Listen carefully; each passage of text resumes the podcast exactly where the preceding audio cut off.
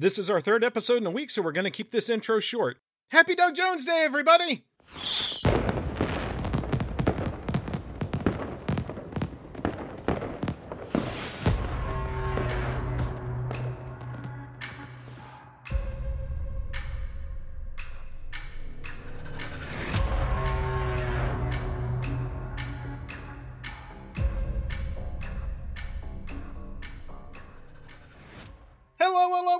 And welcome to a new episode of the Scary Stuff Podcast. This is Eric Dellinger, and I am wishing a happy Doug Jones Day to co-host Nick Leamy. Happy Doug Jones Day! And happy Doug Jones Day to co-host Jacob Jones Goldstein.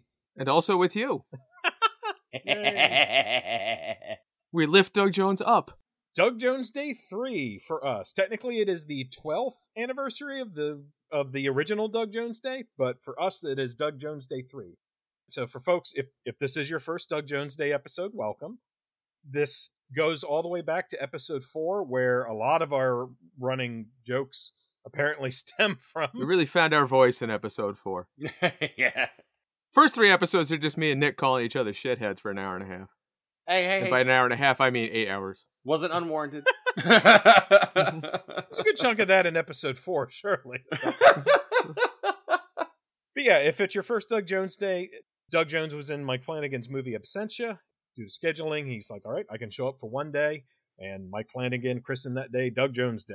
There's a whole story behind it that we go into on that episode. But so we've been celebrating it June thirtieth every year.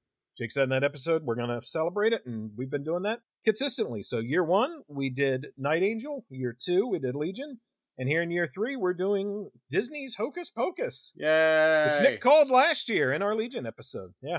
Well, you know, I thought it was time to do one that the parents can share with their with their kids. Not necessarily this podcast, but... No. That was my next point. Disclaimer at the top. If for some reason you found this because you're, you were a parent and you're looking for Hocus Pocus-related podcasts or something, it's, I don't think this is going to come up, but just to be safe, this is not a kid-friendly podcast. Nope. We swear constantly. Like sailors. And I'm surprised we got this far without swearing. In fact, we haven't done the intro yet. Probably going to swear in that. Who knows? it's it's happened before, so, you know. Yeah. More often than not. So, yes, just a quick note. We're marked as an explicit podcast on all the pod platforms for a reason. So this would be a good time to stop.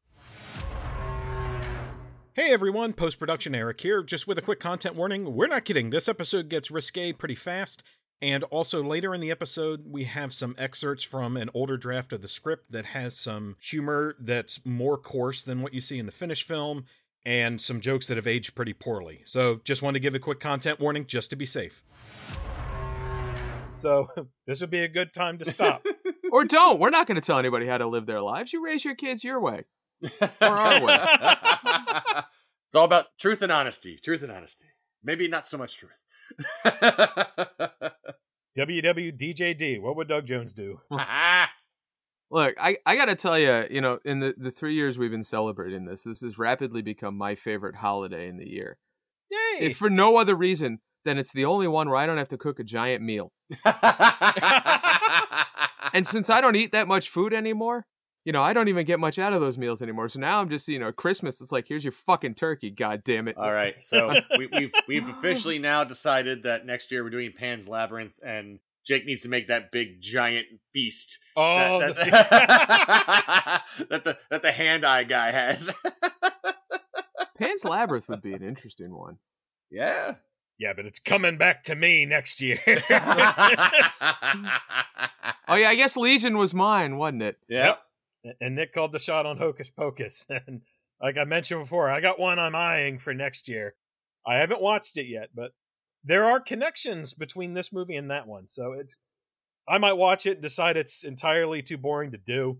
But based on who worked on it, it's too... Since when has entirely too boring to do ever stopped you before? We have a good track record when it comes to Doug Jones Day episodes, though. That's like true. Night Angel, yeah, solid right. Issues. Night Angel, not dull. No. Night Angel sharing a connection with this movie as well. Both movies feature songs by Screamin' Jay Hawkins. Oh, nice. That's true. And all three have Doug Jones. And all have Doug Jones. that works out because it's Doug Jones Day. Oh, what a coincidence. How convenient. It's funny how that works out.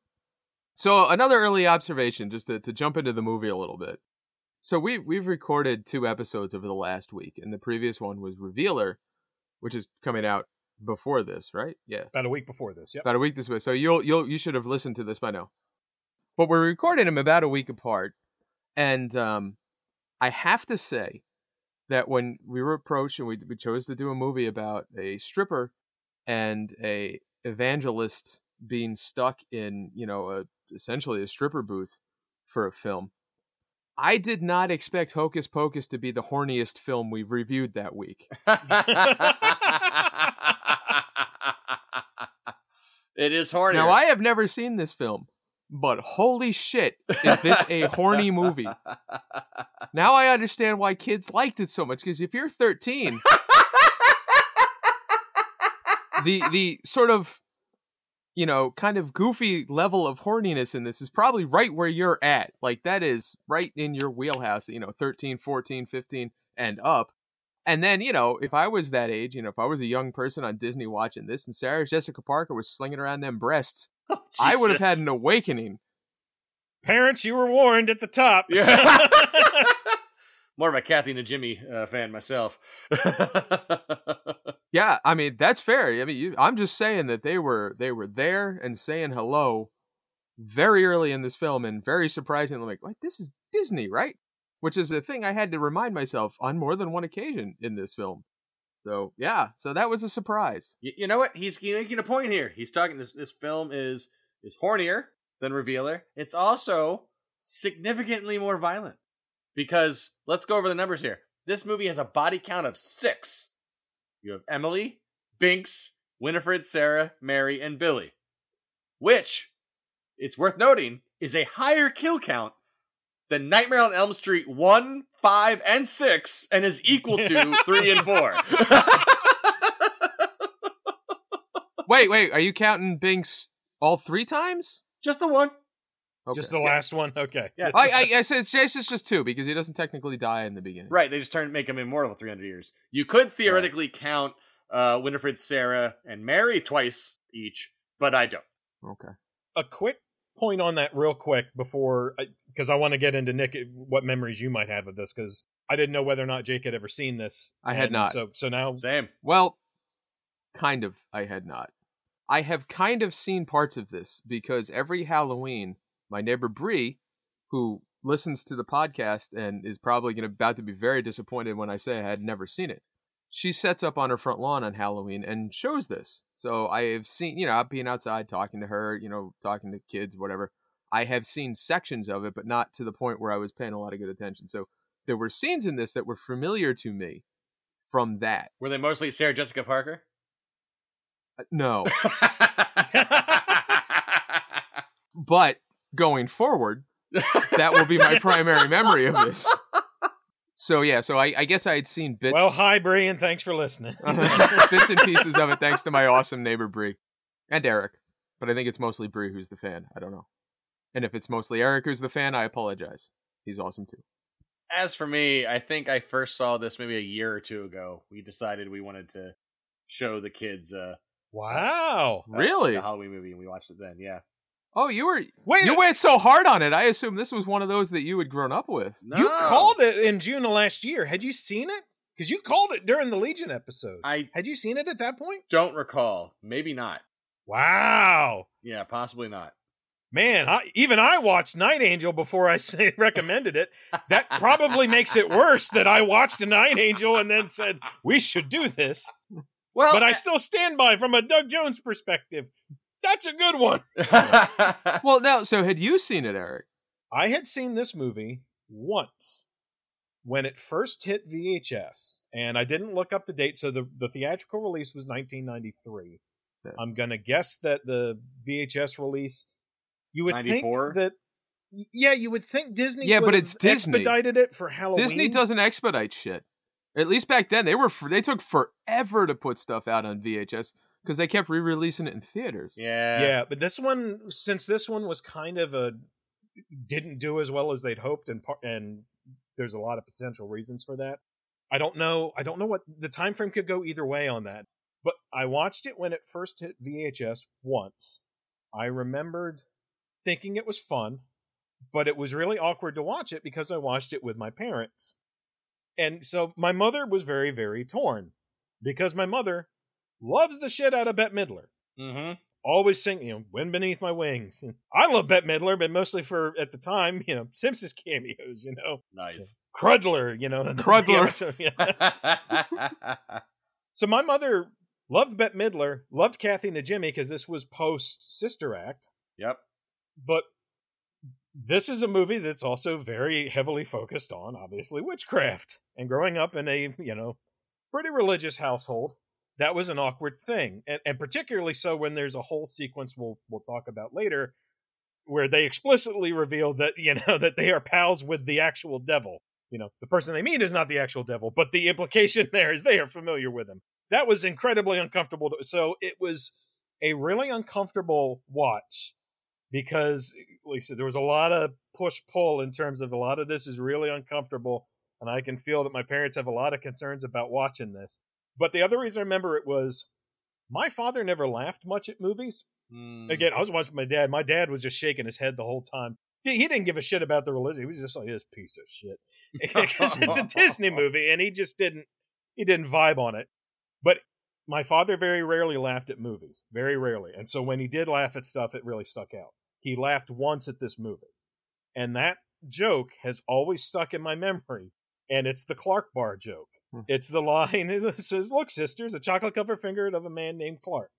So I remember that line verbatim because I remember Dad actually laughing at it. Wow. So that was the only thing I explicitly remembered, aside from the cast, was that one line. See, I'm actually surprised they didn't like this movie because it sets very clearly that the witches are the villains and then they're defeated. Like, no good comes of witchcraft. Wouldn't that be a good example? No, at the time, it's just, this stuff shouldn't be in a kid's movie. It's just the presentation of it. Oh, uh, you know. okay, okay. It's also a movie where a kid gets their soul sucked out in the first five minutes. They do a surprisingly subtle job with that, too. It's not overly disturbing. Like, if you weren't paying attention, it could go over your head. Yeah, so that goes into the kill count thing I want to mention. This is also probably why my parents were uncomfortable. So... I read a, a draft of a script for this. I'll have a few bits I can read. I initially going into this, I didn't think I'd have that much to read because I thought the draft I had was the shooting draft, which was, I think the shooting draft is dated October of nineteen ninety-two. The draft I actually have is dated May of nineteen ninety-two. So it's before some of the rewrites. So there is some stuff that's changed. Not drastically, but there's some bits that are different and some structural stuff. But I mention it because in a lot of ways, so the big change between the script and the finished film generally is the ratio of humor. If it's a pendulum, it swung a little more towards the kids and less the witches. Mm-hmm. The witches are still supposed to be funny. Yeah. But a lot of the little quips and the little asides and whatnot are gone. A lot of that was probably, you know, in rewrites or improv on set, ad-libbing and whatnot. But they actively put more humor on the kids and especially on Binks. Binks, okay. The cat, was a pretty different character. So th- as a byproduct of that, the witches came off as a little bit scarier because there's just, they have fewer jokes. They're still funny, but they come off a little bit scarier. So overall, th- the tone is a little bit darker. But then in the finished film, there is a throwaway joke early of Kathy and Jimmy using a shawl to cover up a child's dead body in that opening. Just one minute and throws her shawl over it. Now you can argue that the kid's not dead because if you watch the shot before it, you can see that the kid can't stay still. So the kid's wiggling her feet and like twiddling her thumbs and shit. So you can argue she's mostly dead, like Princess Bride. So there's, that doesn't happen in the original script. She lives. She does not die in the original script. The sister? The sister does not die. Oh, wow. Her brother comes to save her, and they turn him into a cat, and then before they can do anything else, the village people intervene. Fascinating. And then Binks reveals later that his sister did die because she was... So Binks ends up, in the finished film, Binks is like, you know, oh, I've been living in solitude, you know, it's, you know, been a curse, live this life. In the original script version, again, Binks was more humorous. Binks was less like he was still a kid and more like he was a a world weary, you know, like a, kind of like borderline old man. I've seen, seen some, some shit. shit. Where he was like, listen, kids. So there was a lot of that. But one of the things he mentioned was after he was turned into a cat, his family took him in. Oh. And so he he lived with his family for a few years, but he mentions that Emily died about a year after he was transformed, and and that that was tragic. And he mentioned, you know, I've seen so many people, you know, it's the Highlander thing. You know, I've seen so many people, you know, come and go and whatever. But so there's that, the fact that, you know, there is an explicit child death on screen that was added to the shooting script. And then, like, the witch's death is more explicit. Like, in the the draft I have is, it's a shot of the moon, and as they're chanting, you just hear their chant cut off abruptly. In this movie, you get swinging feet. Yep. Yep. So there's a lot of things that was like, just like, Jesus at the time. So, again, talking about bits that were kind of shocking at the time, you know? Well, it's interesting, too, because, you know, in a standard film, you'd be like, okay, they're looking to make it a little bit edgier. They're looking to make it a little bit creepier. They're looking to uh, up the stakes a bit. Fine. That's all fine. But this is a Disney movie. Yep. It's, I'm kind of amazed they went that direction. Well, it, it's funny. I was thinking about this. I was was out on the run the other day or whatever, and kind of thinking about this episode. This is the first time we've done ostensibly a kids film. And I wasn't sure how to approach it. Because, I mean, you know, we have distinct way of approaching horror movies, and it's not one that's usually applicable towards things, you know, kids movies or Disney. And the more I thought about it, the more I realized that this is a movie that if you just described it to someone and told them the events of the film, it would not sound like a Disney movie in any fashion. Nope. Like, if you leave out the jokes, you're just like, yes, three witches kidnap a child, suck the life out of her, and then imprison her brother as a, you know, immortal cat. The cat bit's like, all right, maybe. But then you, you know, and then you flash forward to the future, and young man is bullied and repeatedly bullied and, you know, attacked while trick-or-treating. And then, you know, in whatever, you've seen the film. But it, you keep describing these events, and it's like, this is like some Blair Witch-ass shit out here, you know? This is like closer to the Vavitch than, than fucking Mister Boogedy. Mister Boogedy. Nice call. The Vavitch is probably going to come up again before we're done. The Vavitch. Well, the the intro, like it, it remind not the uh, the helicopter fucking I Know What You Did Last Summer shot, but the you know the bit after that where the kid wakes up and his sister's gone, and you know he starts screaming in his Disney ass accent and runs into the woods. And his Disney ass accent. I mean, how else would you describe that accent? Come on, like, all right. So here's my question. So the final product obviously gets darker than the copy of the script you have. In some ways, yeah. Now, the director was Kenny Ortega, who did like a bunch of music videos, some T V, Newsies, High School Musical one, two, and three, and The Descendants one, two, and three. Mm-hmm. I, I don't feel it was his choice. I think it was the final screenplay that came through. For that, we have David Kirshner, Mick Garris, and Neil Cuthbert. I mean, now... Mick Garris was working on all them Stephen King adaptations. Exactly. So yeah. I don't think it was David Kirshner, because he worked on An American Tale one, two, and three and The Pirates of Darkwater. Yay! Um, but I don't know. American Tale's kind of dark. So here's my question. Is it, do you think Mick Garris, who went this way, who has worked on Critters two, Nightmare Cinema, Sleepwalkers, and The Fly two, or... And The Stand adaptation. Yeah, yeah, yeah. I will drive to your house right now. You will hear a long blank spot on this podcast where I'm not talking, and then you're going to hear Nick getting throttled. Um, yeah, yeah, yeah, The Stand. I'll, yeah, yeah, yeah, you. We're going to circle back and do more credits for everyone we just went over. But yeah, let's, because I got some stuff I need to bring up. But, or was it Neil Cuthbert? And the reason I bring him up is because he did work on The Return of the Swamp Thing, so. None of them. Really? Because the draft I have of the script, they're all credited. And interesting, like, you can tell that this movie had a lot of right. Like, Mick Garris has talked about this, and Mick Garris has said, I was the first of twelve writers. And that's oh, not wow. hyperbole. Jesus. And it's a Disney movie, so you, obviously you would expect it. I mean, if you ever look at the Disney animated movies, which are basically written by committee, particularly like around the, like the, certainly the early eighties, if not the late eighties, but probably the sixties and seventies too. But if you look at the writing credits, there's literally like ten to twelve names. Uh, I was just watching The Black Cauldron on Disney Plus earlier in the week, and same thing, a whole bunch of names. Speaking of Disney films that fuck people up growing up, I did not see The Black Cauldron growing up. I wanted to, being a fantasy kid, but I never saw it. But same. Well, they didn't. Re- they didn't release it on video for the longest time. Like yeah. that was like a decade afterwards. And I know because I love those books, The Chronicles of Prydain. They were some of my favorite books growing up. You got them for me for Christmas one year. Did I? Yep. That seems like the kind of thing I would do. I'm a thoughtful motherfucker. Anyway.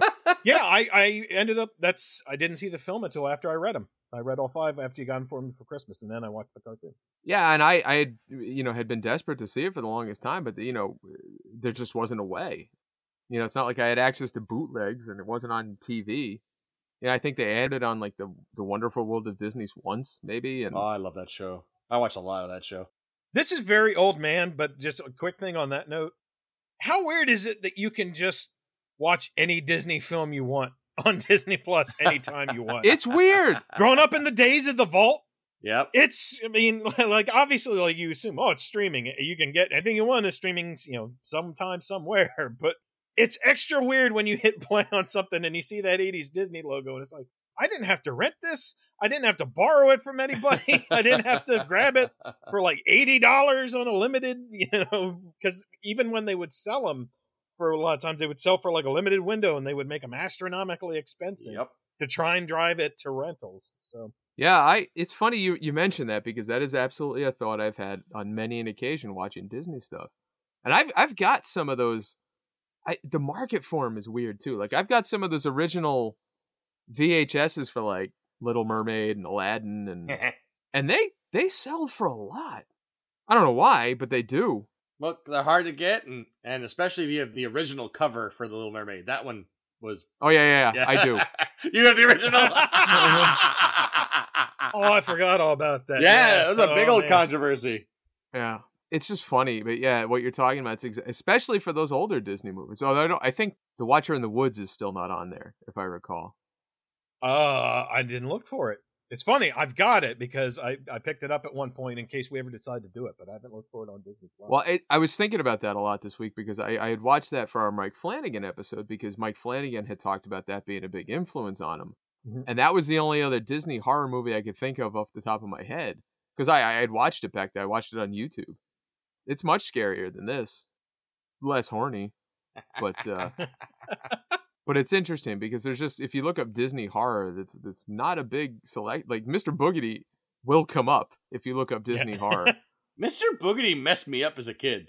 I, I remember watching it on The Wonderful World of Disney yeah. on Sunday night at my friend Chrissy Phelps's house. And we, we were like, we had been anticipating it because we wanted to see it, but we were also scared of watching it. Yeah. And, uh, and it was, I remember it being scary, but I don't. It doesn't hold up. Yeah, it probably doesn't. Going I, back is a very different experience. I, I thought about watching it this week, but it, it always reminded me of a Tales from the Dark Side episode I saw where some scary dude comes into a kid's room, and I don't remember much other than that scene, but I remember thinking about it with Mister Boogedy. So when I think of Mister Boogedy, I have kind of a, yeah, reaction to it. And I figure watching it again can only ruin that. And since I have a horror podcast, I feel like I should be scared of shit sometimes. So.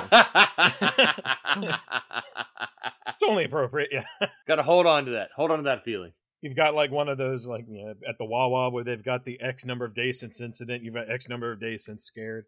It's like, oh, we're getting we're getting into triple digits. I got to get my ass scared off by something quick. Well, it's funny to think of it, especially, you know, with, with something like this, which obviously isn't scary. But if I saw it as a kid, there might have been something in it. Like, I, I'm sure Billy the Butcher would have gotten to me as a kid because I didn't like zombies.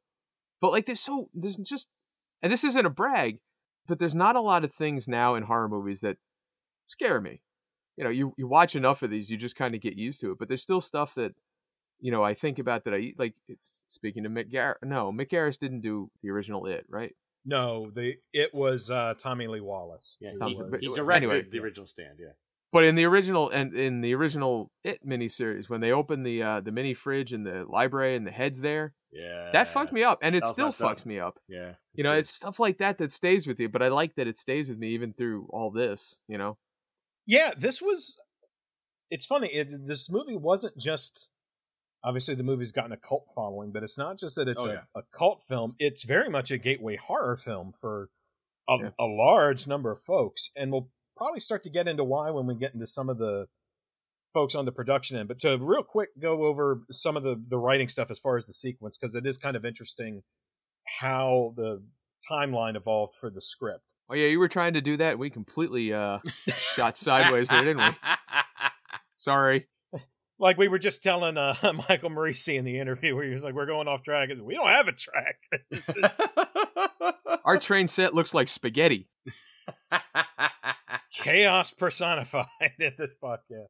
Real quick to mention something, Nick mentioned a lot of Kenny Ortega's directorial credits. What I'll add to that real quick is that before getting and directing, Kenny Ortega started, among other things, as a choreographer and was the choreographer for Xanadu, One from the Heart, uh, Pretty in Pink, Ferris Bueller's Day Off, Dirty Dancing. Nice. No kidding. The Let's Get Physical video for Olivia Newton-John. And... Hey, don't laugh about that. That awoke some, some stuff in me. That that gave you some Sarah Jessica Parker vibes. Oh, my God. Well, I, I didn't get to regularly see M T V because, again, no Fraggle Rock money, but... Jesus Christ. When we would visit people who had it and saw that, that video, it was like, oh, well, hello there. And I was like eight years old or something. So, you know, that was that was very early in my, my journey to being a decrepit scumbag. But aside from that, one thing you will appreciate, at least according to his IMDb, let's, let's get more wholesome here. He was, he was also apparently the choreographer for Neil Diamond's Greatest Hits Live. Oh, shit. So, yeah. Really impressive resume as a choreographer. And he does choreography still. All, pretty much all those movies he's directing, he's credited as a choreographer. You know, all the High School Musicals, all those Descendants movies. The Newsies. So, yeah. yeah. Yep, Newsies. Yeah, but who yep. cares about that? Neil Diamond, man. It's literally the only thing I'm going to be able to focus on the rest of this episode. Hold on to that. We're... It's not unusual. How, how often does Neil Diamond come up when we talk about Mike Flanagan adjacent stuff? And this is Mike Flanagan adjacent because it's Doug Jones Day. So yes, it is. Yep. Started because of Absentia. Yep. So that's Kenny Ortega, the director. In terms of kind of the sequence of events with the, the script. So Nick mentioned David Kirshner. And Nick mentioned he was a creator on Pirates of Dark Water. Yes. From a producing standpoint, yeah. Initially, his big project was An American Tale. All three of them, yeah. Which is interesting because American Tale is a movie that Kirshner pitched to Disney, and he pitched it to Jeffrey Katzenberg, who shot it down. And I was going to mention this later, but if you are a fan of Hocus Pocus, Mick Garris, who we're about to talk about, is a writer of this film. He has an episode of his podcast, and his podcast is called Postmortem. We've mentioned it on the pod before.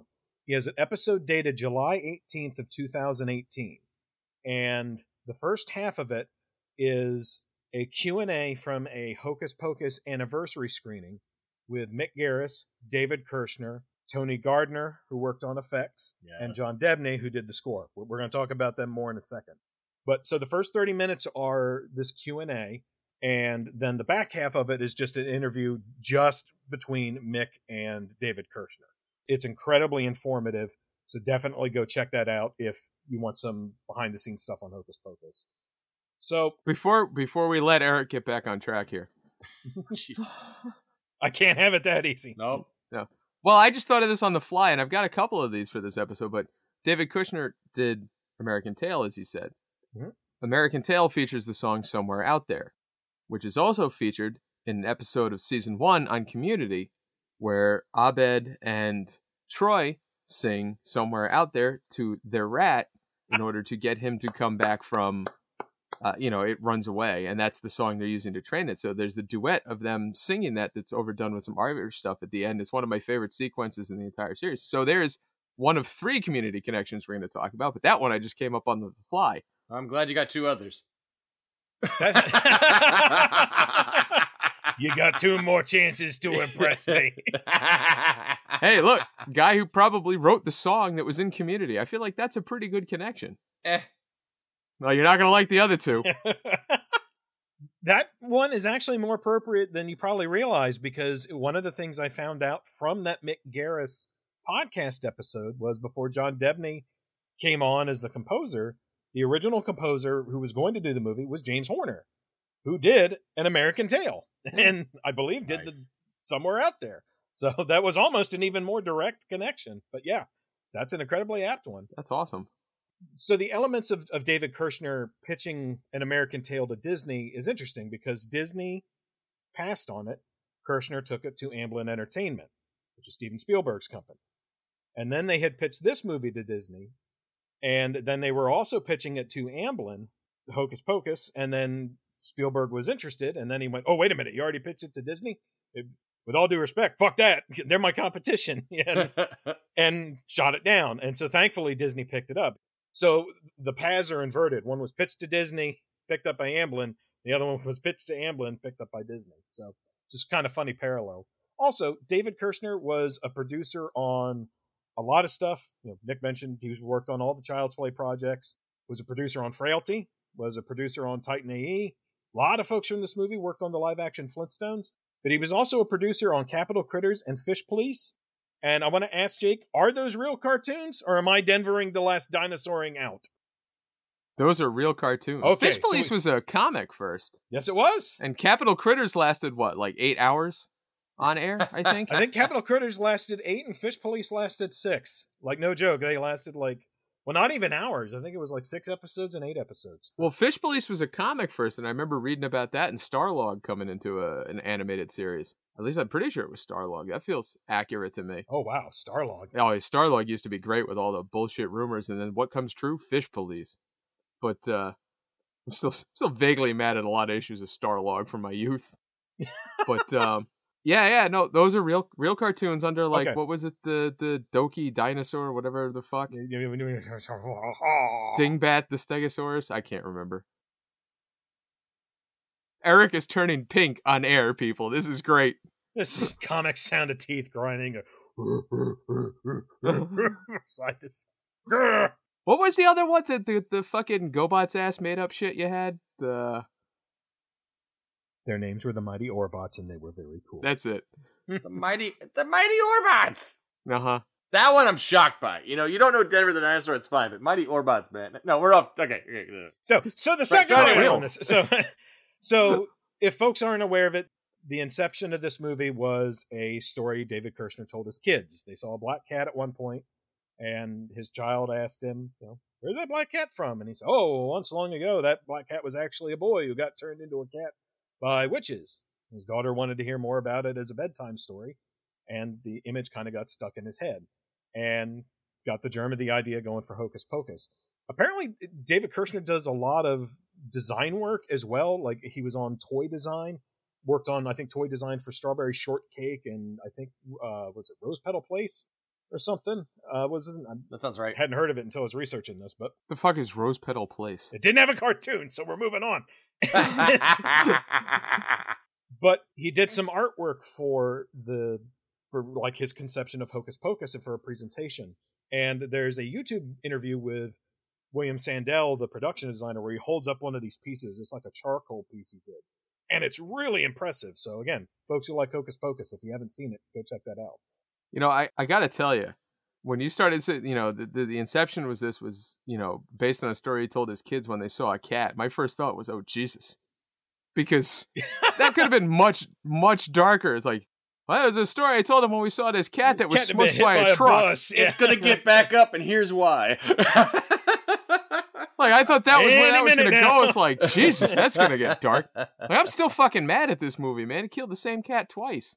That's some Disney-ass extra credit. Killed a spider, too. Yeah, well. Sarah Jessica Parker actually ate that spider. She revealed on the twenty-fifth anniversary Halloween bash. Like, oh. Boy, did I not need that information. I know, right? In the words of The Replacements, but you can just rock me to sleep tonight. So, initial concept, David Kirshner. Second writer, Mick Garris, our resident Kool-Aid man. We love Mick Garris. He comes up as the Kool-Aid man every now and again. Obviously, his postmortem podcast is great. Nick ran down his other stuff he's worked on.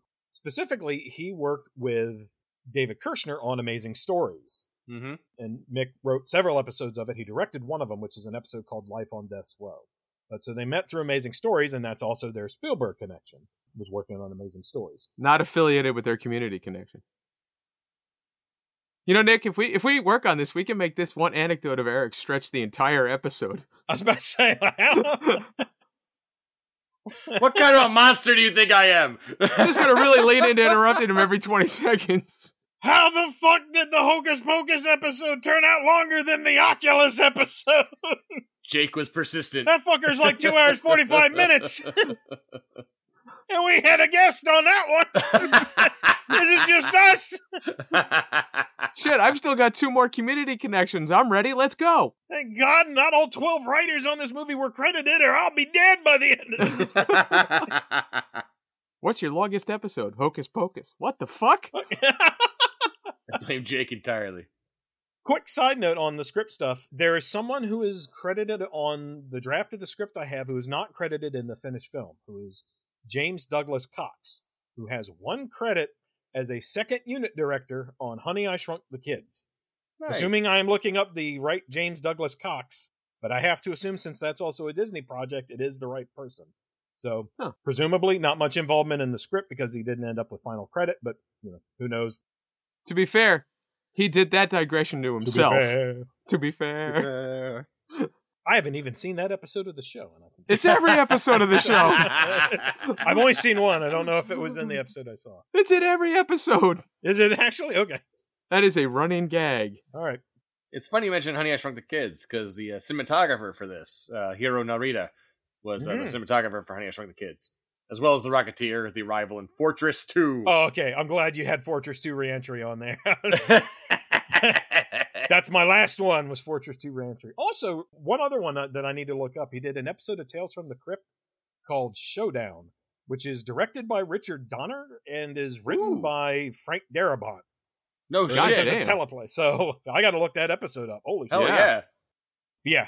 We'll get into Hiro Narita, too, because this movie, looking gorgeous, is one of its many strong suits, I think. Agreed. Last screenwriter, or last credited screenwriter, Neil Cuthbert. And Nick mentioned he worked on Return to Swamp Thing and, and Mystery Men. He also worked on The Adventures of Pluto Nash.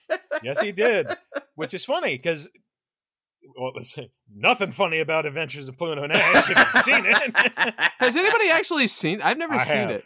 I've I been have. tempted, but... It's been a while, but it's like one of the... It's... To me, it was like this. It really is like jaw dropping, where it's kind of like, what the fuck happened here? Well, it doesn't make you mad watching it. You're just perplexed. Like, but the reason Adventures of Pluto Nash is funny is Pluto Nash is directed by Ron Underwood, who did Tremors and a bunch of other stuff. But Ron Underwood was going to direct this movie nice. before Kenny Ortega came on. So funny that we almost had a director parallel. So yeah, so that's the general flow of the writers. So it's it's interesting seeing how the movie kind of bounced from person to person. Mick Garris' original draft was apparently completed eight years before the movie actually got made. Wow. And then it sat, you know, it kind of would go in and out of development. And then initially, you know, they thought their dream casting for the central character was Cloris Leachman yep. as Winifred. She'd have been amazing. Yeah, she would have been great, but then all of a sudden, one day, Mick Garris thought the project was dead, and he gets a call from David Kirshner. He says, "You're never going to guess who wants to do our movie." And it was Bette Midler, and it was when she showed interest as kind of the engine that got this whole thing going. Wow. Yeah, nobody was going to deny her. Yeah. Huh. She wanted to work on a movie. You gave her a movie. That's funny. It was Cloris Leachman. Eric never would have seen it as a kid. Because you said your mom let you watch it because it was Bette Midler. That's true. Oh, whoa, whoa, okay. I was, I was like, was Ooh, she a witch? Fired that one over everybody's head. I was like, was Cloris Leachman a Satanist or something? I mean, it was the eighties. It's like, she was an amazing actress, but man, those orgies she was notorious for. Come on, you didn't know Cloris Leachman was a Satanist? I thought that was just common knowledge, man. Okay, Nick, back to you on the rest of the production. Absolutely. So we've covered a lot of this, so I'll just fill in the remainder I got here. The editor for this film was Peter E. Berger, who also worked on Stay Tuned, Lawnmower Man two, and Fatal Attraction. And then, of course... Oh. I think we just broke Jake. It's like a knuckleball, man. You can track it in the air, and then it just dived three feet across the plate. The Cats and Billy's special makeup effects was done by Tony Gardner, who... has done so much good work. He was on Zombieland, Return of the Living Dead, Aliens, Lost Boys, The Blob, Nightbreed, Dark Angel, Rockula, Swamp Thing T V show, Darkman, Lord of Illusions, The Craft, and Clown. Oh, be still my heart. Wow. The man has his fingers in so much shit I love. Yeah. Looking up his resume, it's it's massive.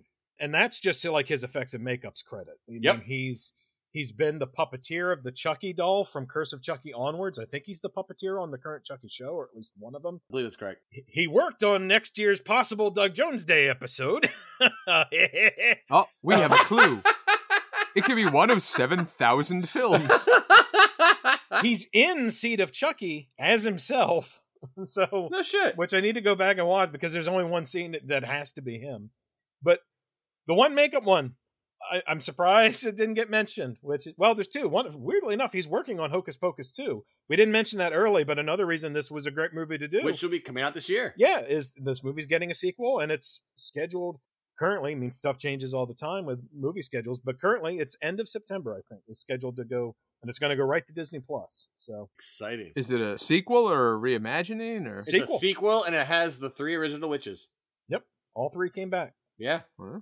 Not a lot of carryover crew, but Tony Gardner's one of them, who's apparently coming back. But the other thing he worked on was movie forty-three. Oh shit! Specifically, he did two segments of movie forty-three, but the one I want to mention is he did The Catch, which is the Hugh Jackman segment of movie forty-three, which we don't need to go into detail about what that is. Is it cold but, in here? But yes, yeah, so he, he did presumably that prosthetic. Wow. No, I, I, I am a big fan of, of his work and look forward to hitting many more of his movies uh, in this podcast. Mm-hmm. It's, it's interesting that there's a sequel because, well, like, I don't know. Now I'm really curious because you got to figure Max, the main character. They blew character... up. I didn't lose the witches, man. They just witches blew, blew up. up. No, it's because the, the character Max, Max, the main character, has to die young. So, our one wait, why does Max? Our claim to fame is a podcast. Is we're the one podcast that's going to reference Frankenhooker in their Hocus Pocus review. My God. I didn't lose them. They just blew up. Yeah, no, Max has to die young because she sucks like at least thirty years out of him. She gets a few sips out, yeah. Yeah, yeah. That's true. Unless it goes back after he blows up. But like he's going to have a tragic young death, man. Maybe that's the sequel. You know, he's fifty. He feels death coming early and he brings them back to try to reclaim his uh, life energy. Doesn't seem like one of them counters that refills, you know? Not naturally, no. As of today, stuff always changes, but as of today, from what I understand, I don't think they've said anything about Max and Allison coming back. Presumably they're not. Apparently there was an effort to get Thora Birch's character Danny back, but apparently there were scheduling conflicts. So Thora Birch, as of now, isn't going to be in it. There were reshoots done on the ending, so who knows? Maybe they stuck some cameos in. We'll find out in September. But as of now, that's what the word is. Hey, since we're talking about Max, I'm just going to bring it up. It's another one of our community connections. This one was fun because it's a stretch, but I enjoyed it. Wait, you're you're making a stretch here? What? Yeah, go fuck yourself. I well, I couldn't resist when I saw what he was on because Omri Katz was in episode five of Freaks and Geeks. He played Brad in the episode Tests and Breasts. Was there a song in that connecting here? Probably, but that's not what we're talking about. We're talking about James Franco, who has a very direct connection to Community because he's married to Alison Brie. Wait, wait, wait, wait. So what you're doing is, is you have an actor who was in a different show that was worked with an actor who's married to an actor in the show?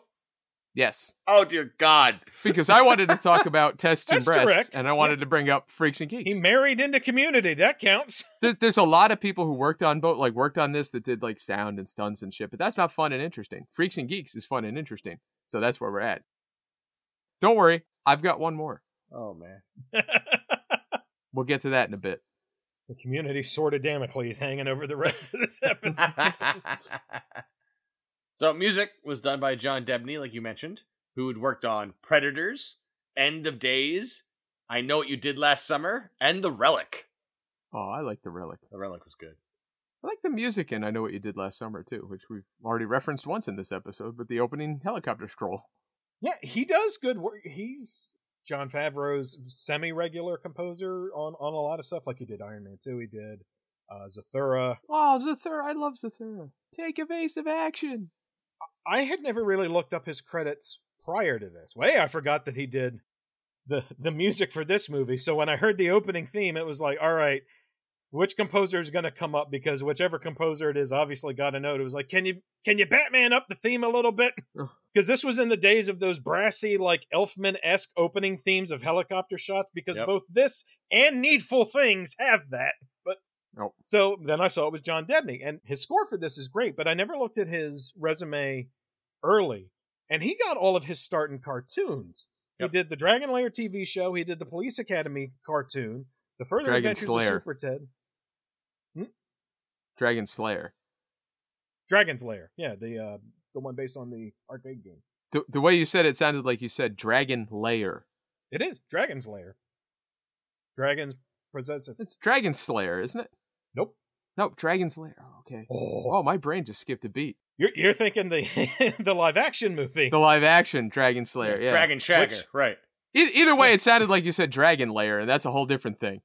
That's in Trek. No, I'm probably meshing words together because I'm tired. But you're probably also thinking Dragon Slayer because that comes up in the IMDb trivia for this movie. Because it's the only other, or at least it was the first Disney movie to reference virgins. That's right. Which folks, I guess, tried to say that this was... You know, part of this movie's claim is like, oh, it's a Disney movie to reference versions. But technically, I didn't realize Dragon Slayer was technically, uh, I guess it was Buena Vista or whatever. I haven't dug yep. into it. But well, I that was that, that was in that Disney era when they were doing like Black Hole and, and Watcher in the Woods and things like that. Yep. They got a little frisky there in the uh, the late seventies, early eighties. Just a little bit. The Coke finally hit Disney, too. So this movie was produced by Walt Disney Pictures, who also produced uh, Doctor Strange, Haunted Mansion, and Nightmare Before Christmas. Because, yes, yes, yes. And then we have distributed by uh, Buena Vista Pictures, who also distributed Gravity Falls, Sixth Sense, The Village, and Signs. Did you throw Gravity Falls in there because we were talking about it Saturday? No, I throw Gravity Falls in anywhere I possibly can because it's amazing. Gravity Falls is fucking great. Yeah. I guess I'm going to have to watch this you cartoon. Don't have yes, a choice. Again, for you and the audience uh, at home. The first season of Gravity Falls, kid show. Second season, less so. The second season stops pulling punches, and it gets fucking dark. But it's worth all your time. I love the shit out of Gravity Falls. So, so good. I guess I'll, I'll give it a shot. Uh, and that's the production. Oh, sweet. A couple of quick names I'll add on to that, which would be, first off, the production designer, uh, which is William Sandell. I think we mentioned him a little bit earlier, who... Production design-wise, he did RoboCop, Total Recall, Newsies, The Flintstones, again, a lot of Flintstones crossover, Small Soldiers, Deep Blue Sea, Master and Commander, The Far Side of the World, and Hotel for Dogs. I just wanted to put Master and Commander, The Far Side of the World, and Hotel for Dogs in the same sentence. But with Deep Blue Sea! With Deep Blue Sea. I was just talking about my friend of the pod, Bernie, about Deep Blue Sea today. Hell of a movie. I love it. But before doing full production design, he was an art director, and he was an art director on Dead and Buried, which is a movie I'm very much looking forward to covering on the pod. Costume designer was Mary Vaught, who was the costume designer on Batman Returns, Men in Black one to three, Fantastic Four two, and Kong Skull Island. And then the set decorator. Probably the first time I've mentioned a set decorator on the pod. I looked them up. Yeah, it's Rosemary Brandenburg, who worked on The Serpent and the Rainbow, yeah. The Flintstones, again, The Rock, Small Soldiers. I guess there was some... The Small Soldier stuff must be like... I don't know if Kirshner worked on it or it was just like loaning people out to Joe Dante for... Here's my crew. You gotta assume they're friends. Um, Amistad, Planet of the Apes, The Ring, Transformers, Hateful Eight, Star Wars nine, Spider-Man No Way Home, and is currently working on Guardians of the Galaxy three.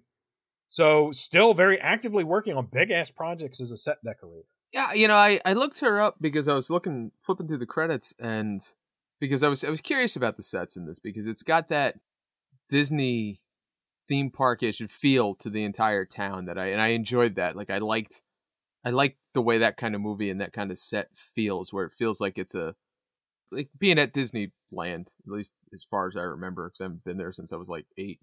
But there's a feeling you get from those places where it feels real, but also not. It feels, you know, magical. magical. Yeah. And th- these sets had that kind of vibe to them. And so I, I, that's why I happened to look her up and then saw she was on, like, you know, The Ring. And I'm like, nope, she's just good at her job. Yeah. So that's why I wanted to run down all those production folks and, like, cover some roles. I don't know. We, you know, we don't always cover costume designer. But I, like I said, I think this is the first time we've mentioned a set decorator. But I think those roles are always important in a film. But in terms of why this movie has such staying power and why it was such a thing for people. And one of the things I'm curious about is this as a gateway horror movie for people. And obviously there's, you know, there's supernatural elements. And if you're young, you know, the witches could probably, you know, be scary and whatnot. But I think so much of it just comes down to the look and feel of this movie. Yep. It's beautiful. There is so much effort put into this, into the props. You know, the, the the book design does not look that far off from something like the Necronomicon from, you know, the Evil Dead. Yep. Just, I mean, look, seriously, look at the sets and the amount of detail, all the, the fixtures, the amount of design in the costumes, the way everything is lit. Everything is so tactile and so well wrought. It's really impressive. And it's coming out of this. It's like, I really think it's, because they treated the visuals, like you said, it has this magical feel, but it also enhances the supernatural elements. So I really think the attention to detail in just the visual presentation, I think, is a big part of how this kind of becomes a gateway into other horror movies. one hundred percent agree. Well, think about it. It's not, it's not an enormous jump from this and, like, you know, Billy the Butcher to Return of the Living Dead two. And from Return of the Living Dead two to Return of the Living Dead one, and then, you know, on Beyond Zebra. But it, it's right on that edge. And it yeah, it's it's rich and it's it's it draws you in visually very much. Yeah, you'd mentioned before that, like, that opening shot, seeing that village, and again, all the, the designs in that. And again, that was my first note on the movie was, this is so well put together that it's, I just want to pretend that Robert Eggers' The Witch is happening somewhere on the periphery of this movie. Like, it's it's all same universes. Bette Midler, wouldst thou like to live deliciously? Sisters? Oh, we should edit that in, the shot of everybody float. Spoilers for The Witch. The shot of everybody floating at the end of The Witch and just just cut in right before it smashes to black. Sisters! Yeah, speaking of the visuals, I mean, this brings us back to the man of the hour, Doug Jones. Yes. And Tony Gardner went to town on his makeup and just the way he looks. He is absolutely splendid. And there, there's this one visual bit I love with him. So he, towards the end, he's been running around the whole, like, half the film with his mouth sewn shut. And he finally gets a hold of a knife and he cuts his mouth free. And he just kind of looks up and coughs out actual moths. Mm-hmm. Actual, like, so what I have here is apparently they're not C G I. They were real moths. Tony Gardner said that Doug Jones wore a mouth rig, a latex pocket, attached to the dentures that blocked off his throat to make the moths come out. There's a small hole in the back of the pocket so Doug could cough some air through it and force them out. So, like, he gets there, uncuts his, the, the, the actual stitches on his face, and then coughs live moths out of his mouth. I mean, god damn, is that some effort and some dedication to the craft. And it really comes through. It's perfect. So, what you're saying is Sarah Jessica Parker was willing to eat a spider, but Doug Jones was not willing to eat some moths for this film? I don't know. It's a lack of commitment. No, no, no. Doug Jones was willing to eat the moths, but he went out of his way to hold them in his mouth an inordinate amount of time and then release them. I think he gets bonus points for that. Now, if he had swallowed them, what's the exchange rate between one spider versus three moths? Does that break even? I would rather eat three moths than one spider. Okay. I would actually, I would probably go so far as to say I'd rather eat twenty moths than one spider. I got asthma, the, like the dust stuff. All the There's like ten extra legs in that combo, though. I mean, that adds up, man. Doesn't matter. I, I yeah, that's that's about where I'm at. Now, we'll we'll throw this out to our our reader, our readers, our listeners. You know, if if you're if you're listening to this, let us know how many moths you would rather eat than spiders. for me, for me, it's a twenty to one ratio. That's, that's your preferred moth to spider ratio. And it's got to be a small spider. If we're talking like a tarantula, I would rather eat all of the moths. Like, just keep fucking feeding me moths and keep the tarantula away. uh, I'll throw out another plug real quick. Well, is this really when you want to plug somebody? if you fucking love spiders and moths. No, there, there's a, a YouTube video I saw from, I think the channel's name is Disney Dave. Uh, and he has a Hocus Pocus video, which is, I think the video is titled like deleted or slash extended scenes. And it's like a twenty minute video. So if you look it up on YouTube, you can find it. And it's kind of a hodgepodge of storyboard shots, uh, stuff that was filmed but cut out, but also some on-set stuff. And you can see Doug Jones filming the moth bit. Nice. And you see them like prepping the rig and him saying, you know, you ever have a mold taken for your teeth at the dentist? It's like having that done and having to hold it the whole time. Uh, and and uh. you see the take. Th- there is a, a on-set shot of him doing the bit, the finished shot of him coughing out the moths. And you see the whole crew like break into applause at the end of it. And then he also does some in-character interviews, I guess, as Billy Butcherson, where he's like, yeah, me and Winifred are going to therapy. Uh, you know, we, we, we tried it. I gave, she took. You know, it just wasn't healthy. So, so if you love Doug Jones being goofy Doug Jones, then that's absolutely something to, to check out. Because related to that, what a great pick for Doug Jones Day, because I'm not sure there has been a more apt Doug Jones part ever than this. Yeah. He's in a makeup piece, but enough so that his face comes out. So, you know, he's still expressive. Yep. And by virtue of the stitches, it's heightening his body language. And he can be comedic. Like we mentioned way back in Night Angel, like when he got into acting, he thought his gig was going to be the next door neighbor. Is, you know, I'm going to be the goofy guy who comes over and asks for a cup of sugar. You're like the, you know, the wacky next door neighbor.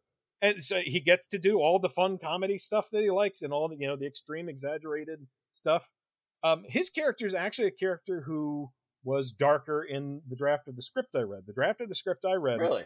I'll, I'll read it because it's not long. There is the original intro for Billy Butcherson. So same thing where they come across his tomb and the skeleton. And it says, interior Salem County Cemetery, night. The kids follow Binks through the graveyard, past tombstones. A skeleton wielding a scythe appears from nowhere. They scream. Just a sculpted grave marker. Binks leaps atop it. Max. William Butcher. Murderer, thief, drunkard. Binks. A versatile guy he was, Billy the Butcher. Max. Oh, right, like you knew him. Binks. Like totally, in quotes, I knew him.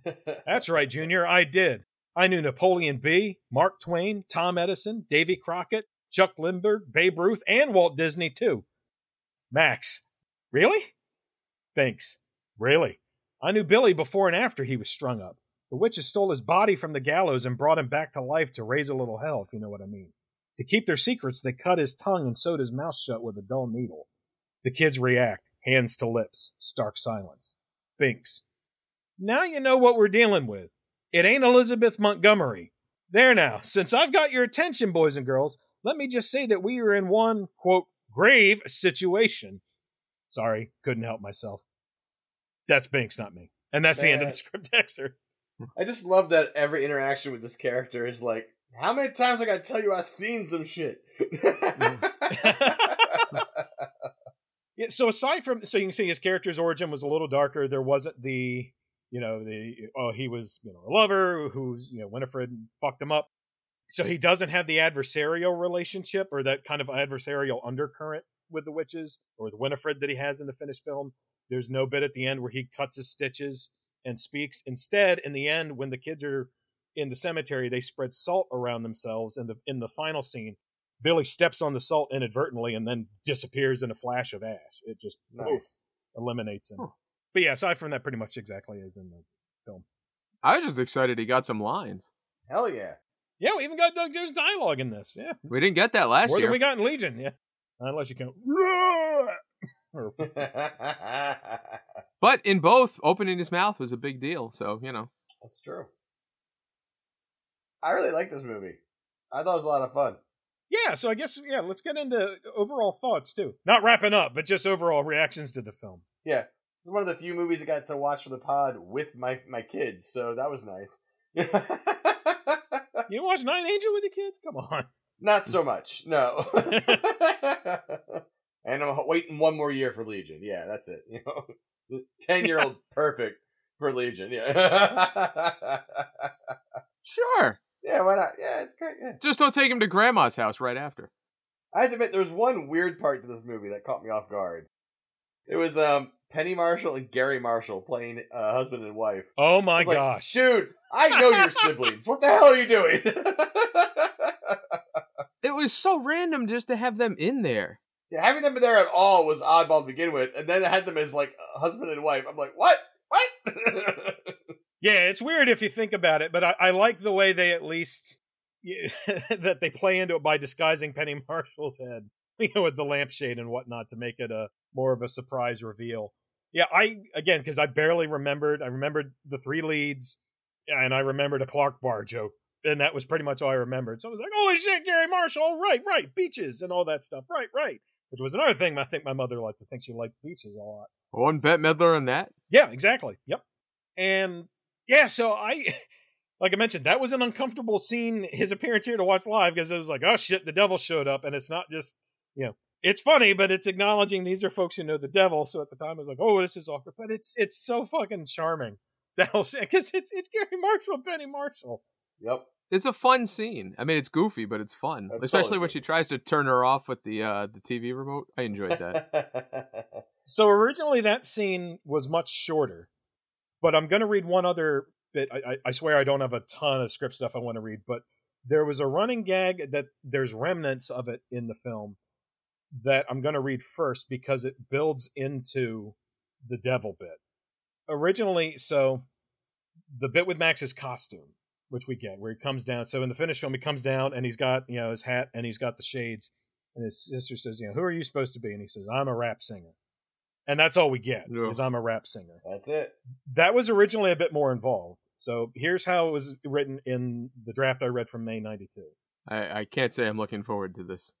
Uh, I will back up after this and read something you will look forward to, is how we'll do it. I'll back up to something before this, but let's read this bit first. Danny waves gleefully. Max's costume. Baseball cap and Wayfarer twos. Danny. I've got our route all planned. We're going to clean up. Where's your costume? Max puts on his sunglasses. I'm a dope dealer. Oh my God. Danny. Unacceptable. Max. I'm Christian Slater. Jenny and Dave walk over to the kids. Jenny and Dave being the mother and father. Dave. Where are you supposed to be anyway? Max puts on a baseball cap. I'm a baseball player. Let's go. Danny. Take your mitt. Max. Angrily. Don't push me, Danny. Danny looks hurt. Max and Danny walk away. Dave. Kids, wait up. Danny. He's got the cameras. Max. Crap. Pump it! Max and Danny bolt away under a full moon. Below it on a nearby hill, the Sanderson house. I thought that was a funny ending joke. They see their father coming with the camera. And they're like, ah, shit. So. Jeez it, the feds. All that stuff I just mentioned of him in the costume, where it's him saying, I'm a dope dealer, I'm Christian Slater. It fed into a montage, which we first get by seeing the devil character. It now cuts into them trick-or-treating. And it goes to this bit. Danny rings a doorbell. The devil answers. Red light and goofy smoke issues out. Max yawns. Danny freaks, ducks behind him. Danny. Ah! Devil. I guess I'll try and do Gary Marshall for this. Save yourselves! Abandon all hope, ye who ring my bell! Boy, tremendous reaction. Danny. Trick or treat? Devil. Well, well, what have we here? A little witch and a... a kid wearing sunglasses. Max, I'm a rap star. So that's where that line actually made it into the film, in a different spot. Now we go into a montage. Exterior neighborhood, various houses, night. Max drags along as Danny runs from house to house. At various doors, Max explains. Max, I'm a blind center fielder. I'm a dysfunctional teenage zombie.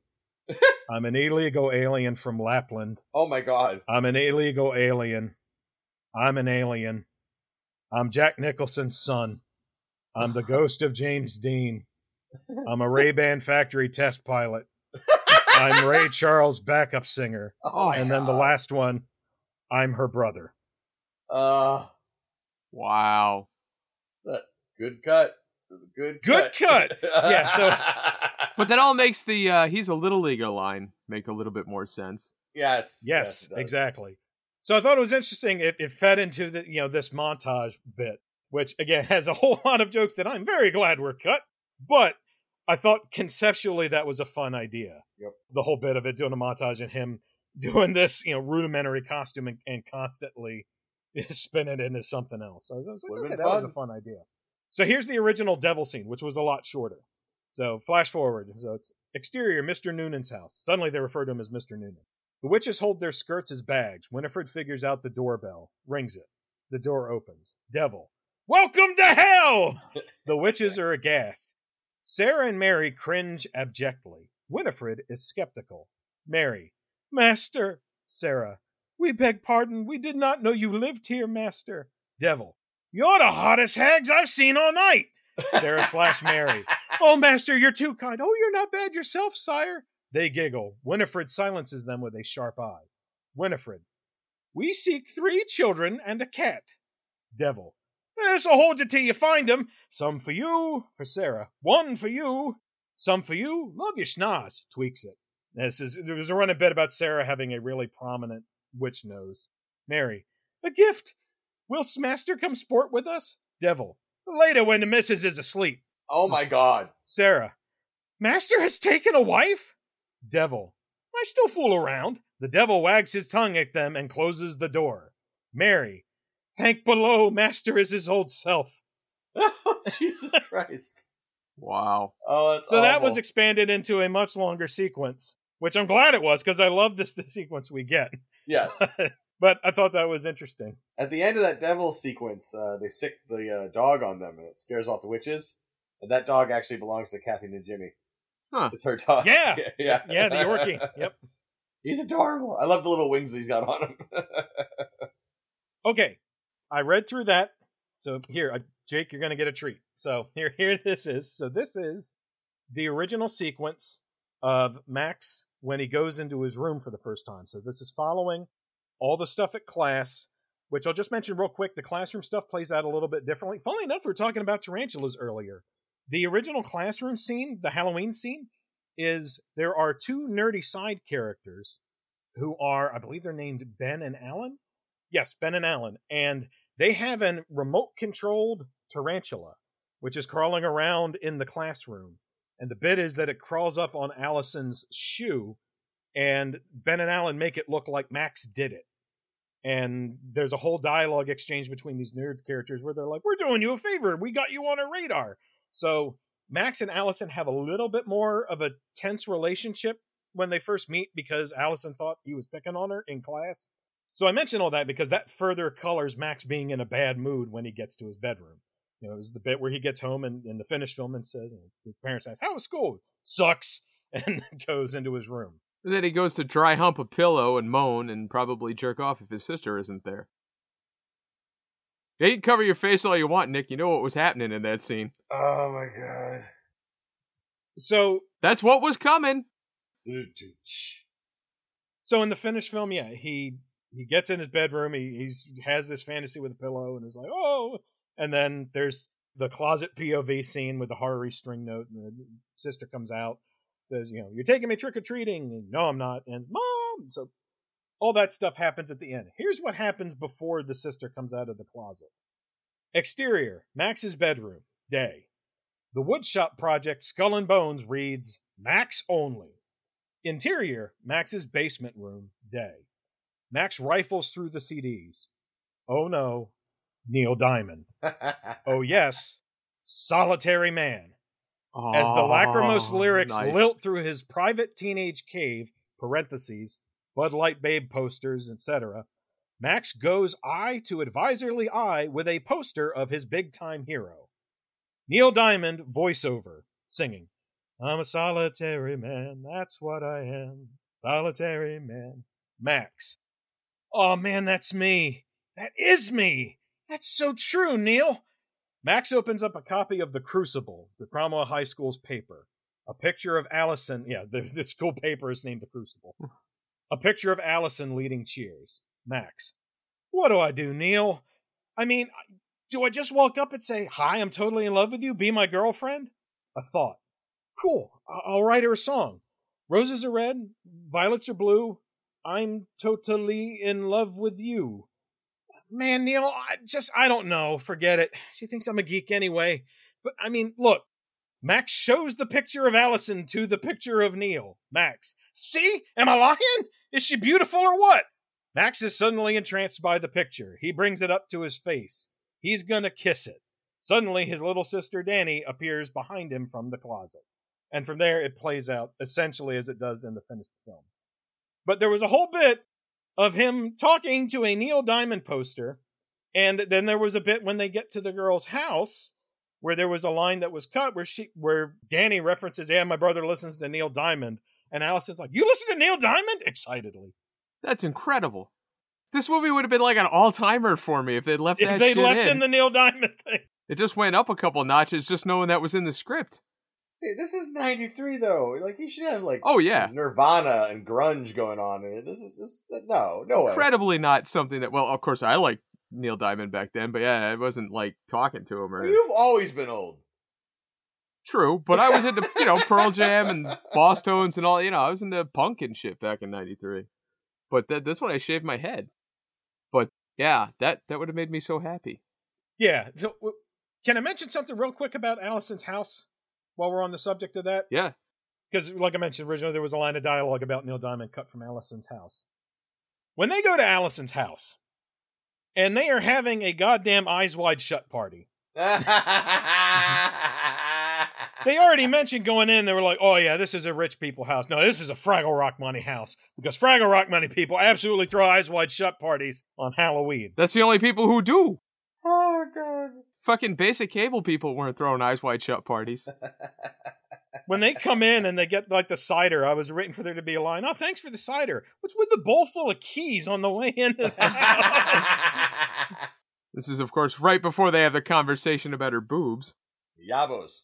So uncomfortable. So, uh, yeah, I, I was like, what the fuck? Where we got? Like, I've only heard that phrase like once in my life, and it was in another movie. So I was like, what the fuck? But before that bit, there's the bit where Max and Danny come into the foyer and they shout, jackpot! And they run up to a bowl full of candy. I paused it.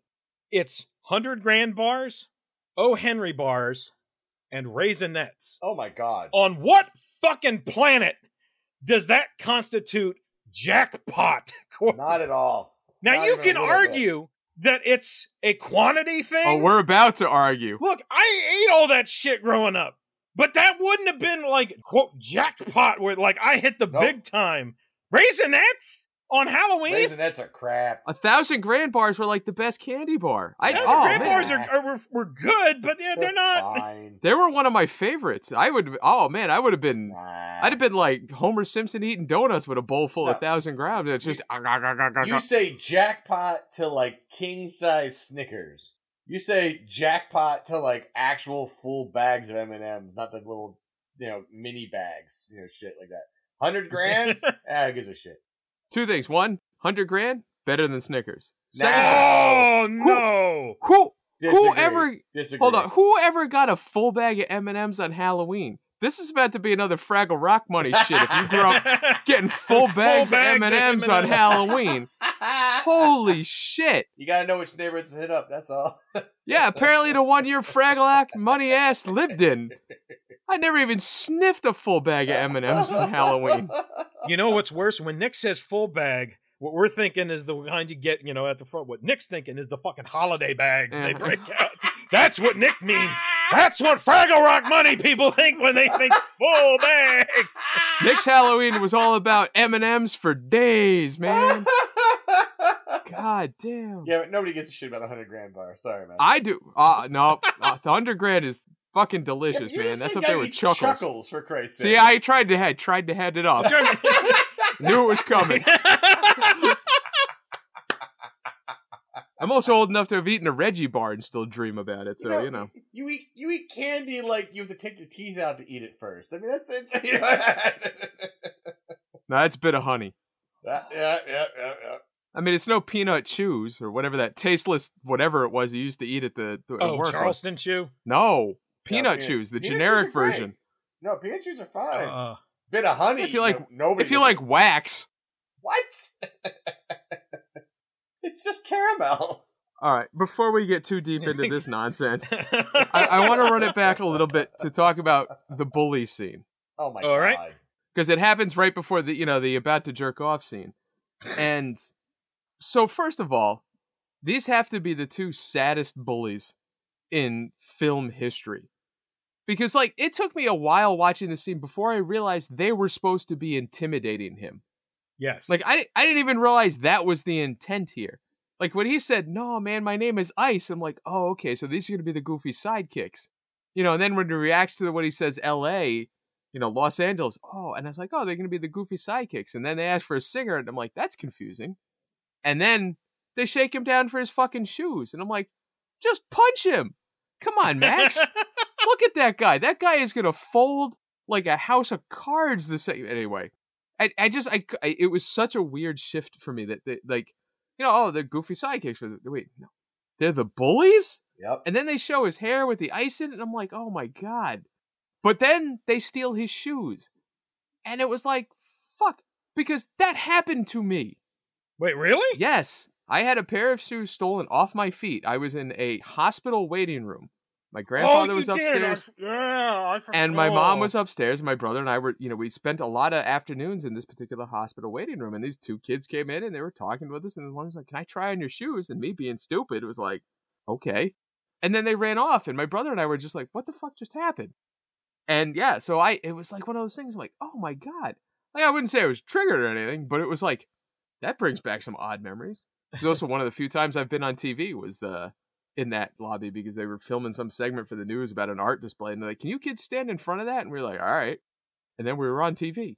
But anyway, yeah, so I had my shoes stolen, but my bullies were much better than these guys. Well, these guys are like comically bullies. Like, they have zero redeeming value. They exist just to cause nonstop chaos and harm everywhere they go. They're like right, but, a force of nature of bullies. But they're so not intimidating in any... It's like Jay and Silent Bob. If Jay and Silent Bob were somehow less intimidating less than Jay and Silent Bob already are. It's like, how do you make Kevin Smith less intimidating? Here you go, this guy. And imagine your claim to fame being less intimidating than Kevin Smith.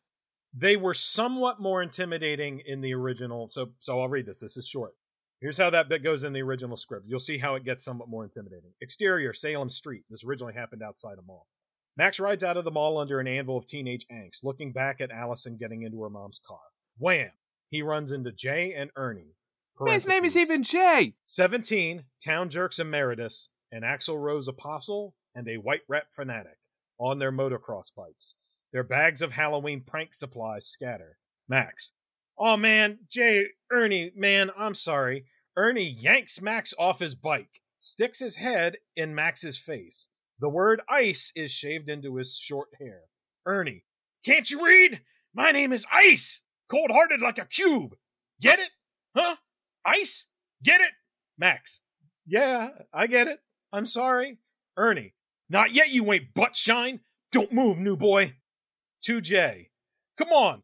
Pick it up for the stuff the whole town knows who did all the stuff tonight, tomorrow, after it's all done. Jay, uh, too many words, Ice. What? Ernie, pick up the stuff, brain dead! Jay hurries. Ernie grabs Max. Ernie, you're dead, Maxie Pad! And then, attention span, two shoes. Whoa! Cool cross trainers. Let me check them out. Max, what, my shoes? Ernie, no, your jock strap. Yeah, your shoes. Gimme. I want to see if they fit me. Max is about to protest. Ernie unpockets a knife. Max loses the shoes. Ernie tries them on. Too small. He slices the heels out. Ernie, perfect. Here, trade, man. Don't say I never gave you nothing. Ernie stuffs his crusty tennies in Max's arm. Ernie, if you tell anyone you saw us, confidential. Shopping. Max, confused. Uh, yeah, yeah, I got it. And Ernie and Jay take off. This directly led into a minor subplot where there is a mountain bike park, which had a place on it called Suicide Gorge. And this immediately goes into a scene where Max watches Jay and Ernie jump their bikes across Suicide Gorge, and Max is trying to work up the gumption to go, and he just can't do it, and rides away. And as he rides out of the park, there's a dialogue exchange of an old ticket taker saying, maybe next time, Max. It's always the next time. So that immediately followed this scene and led into the finale where they get to the graveyard in the existing film. Originally, Max said, everyone else go in the graveyard. I'm going to go distract them. And what we got was a chase scene of Winifred chasing Max through the woods, and he finally jumps Suicide Gorge as ah. part of this big chase scene. Wow. That's involved. It is. And what's more interesting is part of the reason I really would have liked to have seen it is there's a featurette on YouTube, an old featurette about how they did a lot of the wire work effects for everyone flying and showing the rigs and, and all that stuff. And it's really interesting showing the effects. But for some of the stuff, they used wire puppets, especially for the scene where they're chasing down the car, which is okay. what they used for the speeder chase in Return of the Jedi. So every time I nice. see those shots, I can tell a lot of the shots when it's the puppet. Because it's like, you're moving like they do on the speeders in oh. Return of the Jedi. So yep. if Winifred had actually been moving through the trees in this chase scene, which she is, it's talking about her weaving through, it would have just been the fucking chase scene from Return of the Jedi with all the rod puppets. So I was like, oh, this would have been great. Been awesome. So what? One last note on the bullies. When they encounter him again, when they're trick-or-treating, and she basically says, my big brother's here, and Max, and Max comes over, and they're, you know, they rough him up or whatever. After that, she says, why didn't you punch him? And he says, you know, they would have killed me. And then she just absolutely obliterates him. Like, we talked about him dying young. This took three years off his life right here. Because she says, at least you would have died like a man. From an eight-year-old. I just was watching it. I had to pause it because it's like, holy fucking shit. She just demolished her brother. Like, he, he's got to rethink his entire fucking life in the middle of this film right here. Like, that's an existential crisis burn from your little sister right there. And he just, whoa. I just, it was the only time in this movie I felt it emotionally. I just felt terrible for this idiot. So, anyway. That's just, it was just so rough. You know, it was like, it's like, pause it here and you can see exactly where his heart broke. You know, it's funny. Like, we were talking earlier about in the script that the kids had a lot more jokes and Banks had a lot more jokes. And then that kind of shifted over to the witches in the finished film. But it's basically like, they're like, leave all the Danny lines. Like, pretty much all of Danny's quips are are still in there and stuff like that. And like I said, shockingly destructive lines of, you know, sibling disgust. She is just devastating, you know. She's ridiculous. When she's, you know, he likes your boobs, and then this, it's like, God, she is just working him like a speed bag in this. Poor Max, man, he just, he just has it rough. Half his life sucked out, and then this. Ooh. I just love that in this film. So the ending is hinged on the fact that they've pissed off these witches so much. They go, no, no, no, I'm coming after your ass. And then, you know, they get chased down in a big battle scene in the graveyard. But, you know, it's nothing that the protagonists actually planned or made sure happened. They just happened to piss them off enough. So what you essentially have is the protagonist going, ah, crap, they got their potion and they got their book. Well, we're out. Peace. And, and they, they drive past all the other kids walking to their doom and their death going, nope, fuck y'all. Bye. Just leave them to suffer. It's like, oh, shit. That brings up an interesting point I've forgotten about, speaking about the bullies. So one of the subplots that was cut is, if you Google Hocus Pocus, you'll see this particular plot point come up as far as the deleted one, which was the candy crows, which was originally in the script. The witches made their own candy crows, which they gave out as Halloween candy. And when they activated it, that's what would lure the kids to their home. Instead of randomly a song. Exactly. Yeah, the song was a patch for that. And that's part of the, the mechanics of the ending was in order to finish it, they needed the book, and the kids have the book or something like that is, is the mechanic to get them to the graveyard. But like I mentioned earlier, the sister doesn't die in the opening. She doesn't have her life force, you know, sucked out.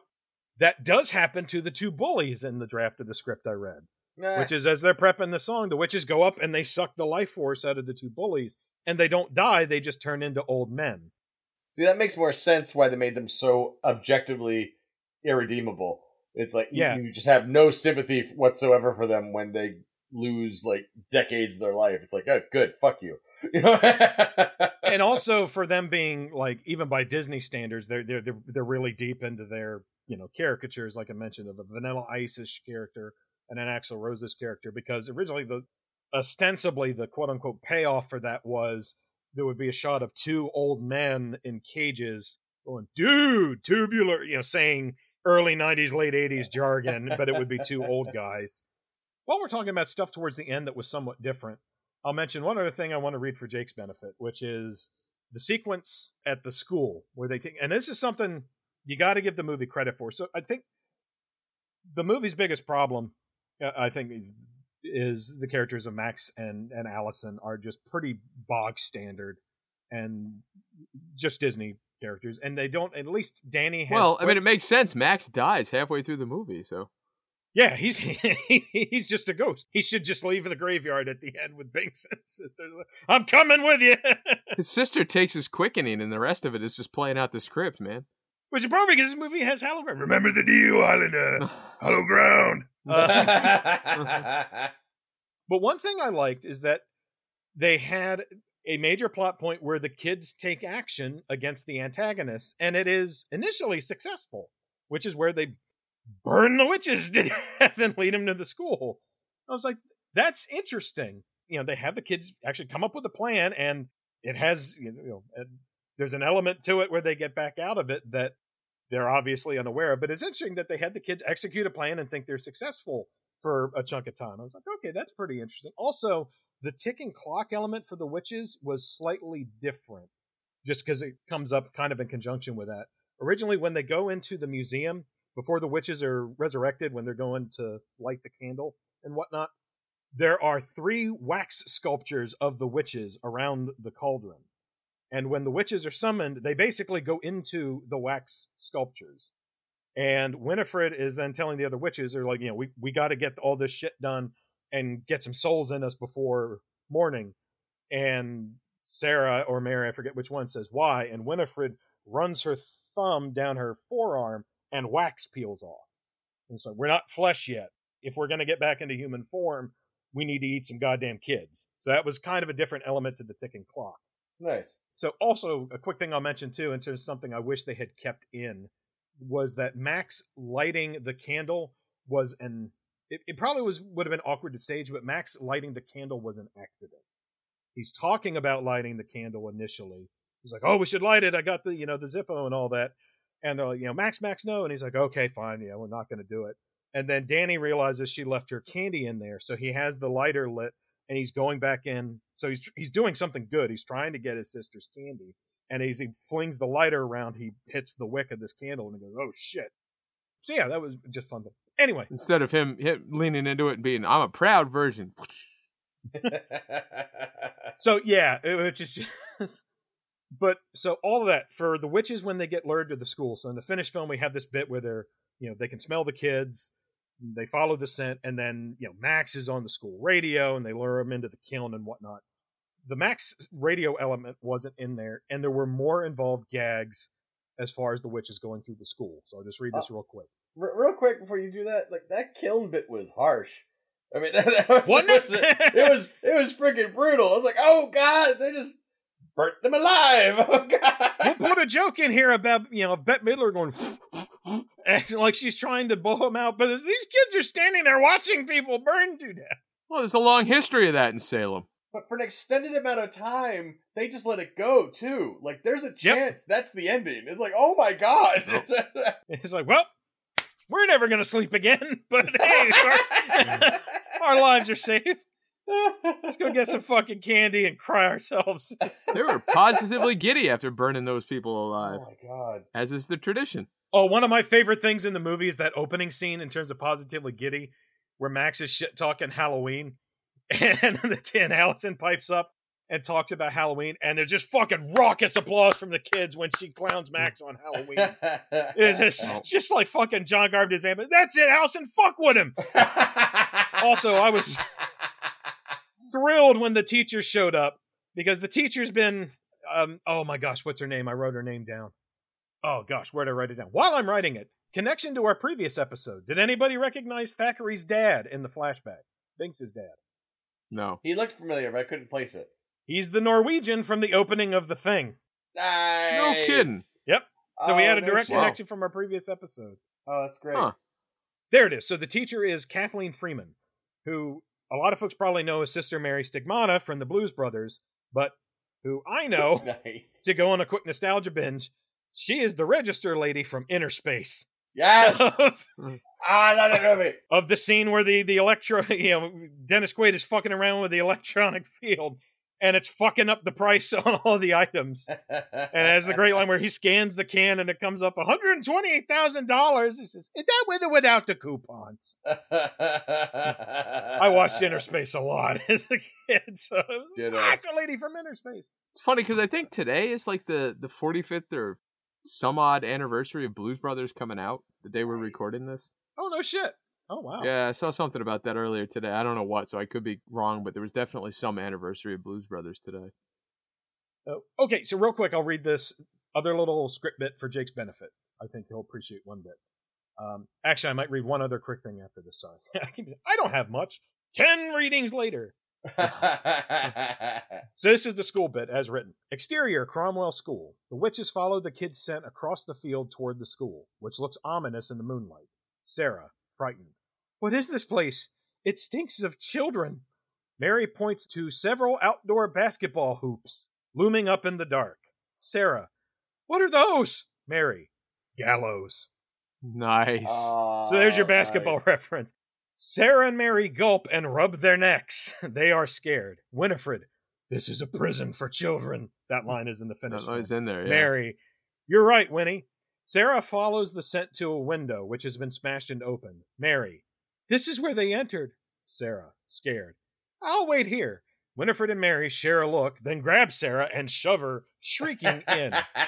Interior boys' locker room. Moments later, the witches creep cautiously past lines of lockers. Mary, look! Opens a locker. Sarah, tis for the little ones. They hang them off these hooks, then close the door. These vents let them breathe. Sarah and Mary cackle. Interior swimming pool. Moment later. And I think a version of this was filmed, but not the, the way it's written. So, the witches and Billy move past the school's indoor pool. Mary, tis a drowning pool, points to diving board.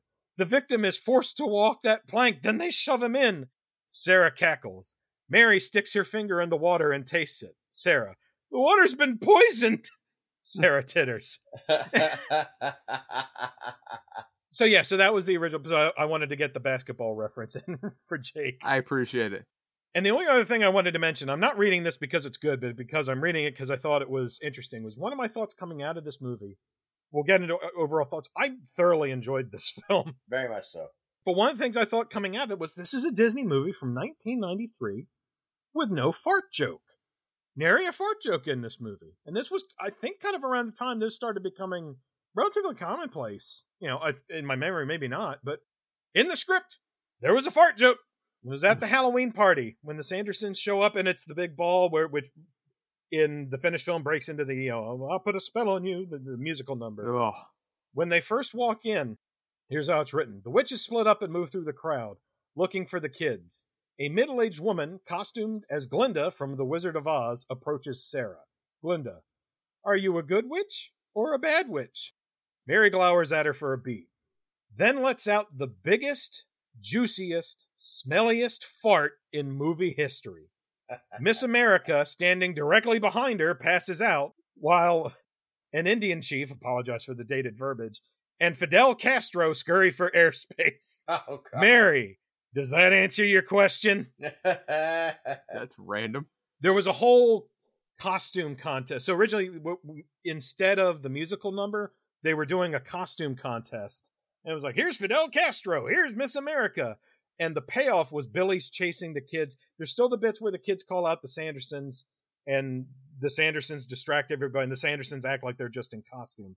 They don't curse the parents to dance constantly like they do in the finished film. Parents actually just don't believe their kids. And then eventually the, the parents go home. And then later they get cursed to stay asleep while the kids go off for the climax. But okay. So the payoff for the costume contest was Billy chases the kids on stage, and the guy who's the M C says, we have a winner, and he smacks Billy on the back, and Billy's arms fall off. Whereas in this film, we just have his head come off twice. Which I got, man, Danny, like, Billy will find his head again. Don't get out of the protective circle to help with his head. That was stupid. Yes, it was. That protective circle didn't, it wasn't very useful. It only works if you stay the hell in it. I, I still, it's funny, the, the adult party with Max's parents, like, this is the horniest part of this overly horny film. Also, someone who I want to shout out, just as a random performer who I appreciate, is Stephanie Ferrissi as the mother, because she has two line deliveries in there that I actually chuckled at, and which were the delivery of, to Danny of, how much candy have you had? And then Danny saying, Mom, I didn't O D, you know, and then her delivery after that of, let's just find your father. So I was like, oh, that was pitch perfect. Just really perfect delivery for that scene. I will say, I didn't, I, I laughed a few times during the film, but the main thing was I just smiled damn near the whole time. Yep. It's when, when the witches are on screen, I don't know how anybody got through a take on this movie. But you got through two to three seconds without somebody breaking. Yep. And from all of it, but particularly Bette Midler, who's, I mean, they're all committed to the bit, but good God, Bette Midler in this is, seriously, it's just when they're on screen, I just smile. It's, the, they're so much fun. They're having so much fun. And there is some good material that they've got, so it's infectious. I will say that the joke that made me pause the movie is not one of theirs, because I always pause a movie at a joke that no one else would find as funny to me. That's some random cursory joke. The joke that made me laugh so hard I had to pause it is when the kids are hiding out behind the seafood restaurant. And the, I don't know if it's if it's clarified in the finished film, but in the script, they're trying to disguise their smell from the witches. So they go to the smelliest place they can think of, but they actually jump into the dumpsters of this fish place. And it describes them being in this bin full of like lobster tails and fish heads. And it's, it's, oh, it's the way it's described is so fucking gross. Awful. But, it's the bit when they're hiding and there's the door opens and then the cook comes out, who was played by Frank Del Bocchio, who is apparently the assistant cameraman on the movie. All right, guys, who's going for the jacuzzi? He pulls the lobster out and says, Angelo, too bad. I had to stop it. I was laughing. It's such a random non sequitur. Then just... Angelo, too bad. It's just pitch perfect delivery. It's just such a random side joke. I thought that was fucking hilarious. It was good. Yeah, I, I enjoyed it. It wasn't necessarily my, you know, cup of tea. It's not something I'll probably start watching every Halloween or anything. But it was it was definitely different for, you know, for us. I mean, we've been using that Disney Plus account a lot lately. So uh, yeah, it was. It was a good time. It was a nice change of pace. I can see why people like it. I can see why there's a cult following for it. Again, it's not necessarily my thing, but I got a kick out of it. So, I, I have to agree strongly with what you said, Eric, that, you know, I just smile through the whole thing. It's visually stunning. It's always got a joke that lands here or there. While the lead characters are a bit dry, Danny is fantastic. The witches are fantastic. Billy Butcherson, phenomenal. Love you, Doug Jones. Love you, Doug. And on the whole, it's just, it, it's a lot of fun. And while it may not be great at times, it's hard to say there are bad parts.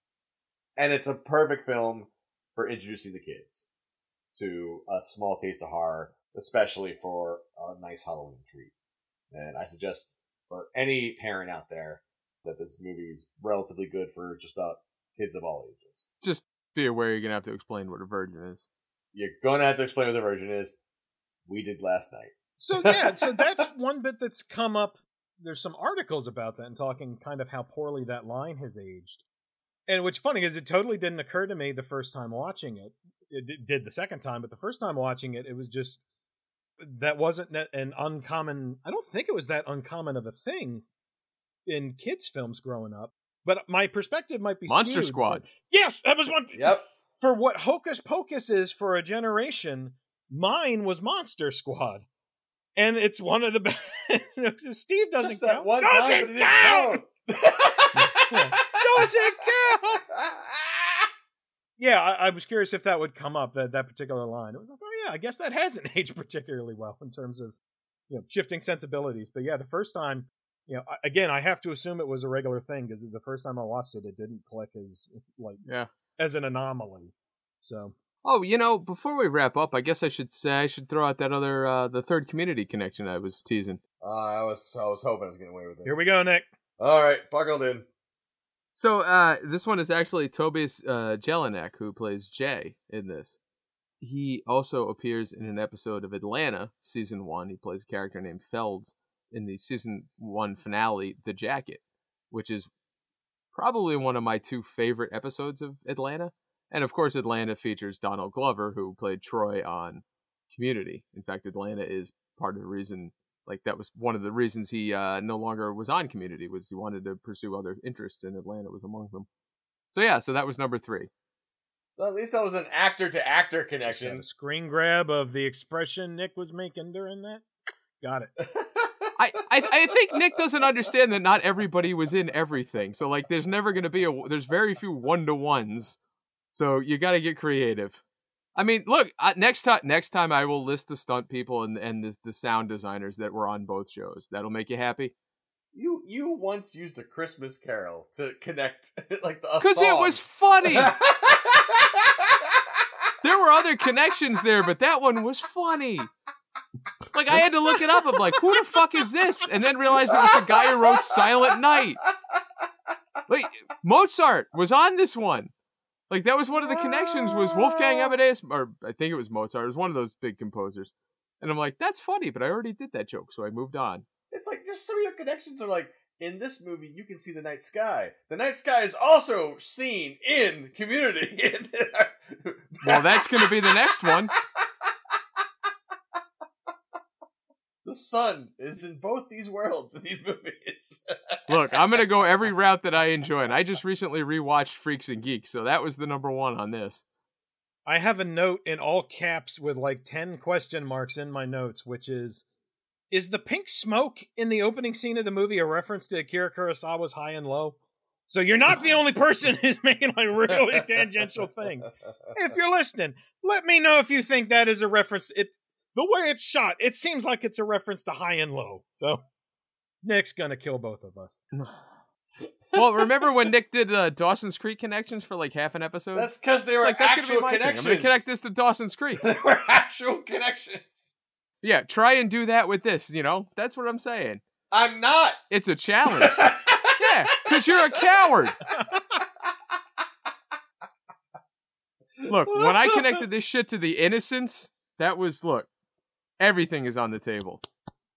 Wait till we get some of them older movies, man. We're going to have to say, really we, get creative. There's one we're kicking around for later this year, which is going to be fun. But I'll do it. Might be Mozart again, but I'll do it. Anyway, that's all I got. It's a fun movie and a perfect movie to show on your lawn for Halloween. Absolutely. Yeah, absolutely. Yeah, just a quick wrap up. If for some reason you've gotten this far and it's a movie you haven't revisited in a while and it sounds like it, you know, you might enjoy it, you got Disney Plus, give it a watch. Yeah, I, I had a really good time going back to this. It's like I mentioned, I saw it under rather peculiar circumstances, but even then, like the humor didn't just stick with me as much. Like I said, it was the decided uncomfortableness by watching this subject matter with my parents, but also, aside from the Clark bar, none of the jokes stuck with me. And seeing it now, it's I'm kind of like, man, why didn't I watch this? Like, I don't know, sneak a copy into my house. Like it was, you know, like anime or something like that, where I have to sneak in a copy of, you know, The Guyver or something that my buddy gave me and not let my parents know I had it or something. Have an awakening to Sarah Jessica Parker. Don't let them know I taped, you know, Vampire Hunter D off the Sci-Fi Channel. That might whatever, but how did I not have an illicit copy of Hocus Pocus? Because it does. It was like, man, that feels like something I should have watched the shit out of this. But yeah, watching it now, I get, I watched it like three, four times prepping for this. You know, one was a watch along with the script. It's just, and I still smile. It's just fun. You know, I don't think it's the best Disney movie, you know, like kind of from this period, but it's, and like I mentioned, it has issues. It's, it's, it's very bog standard, and there are elements of it that definitely need to be punched up, but it is so fun to look at. So fun to watch, at least when the witches are on screen. And there's obviously so much love put into this movie on the production level. I mean, obviously you can see how committed the actors are. Talking again about those production details. Just look at the sets, look at the props, look at all the work that went into this. You know, the, the inception of this was the original version of the script Mick Garris did. It was called Disney's Halloween House was the original name for it.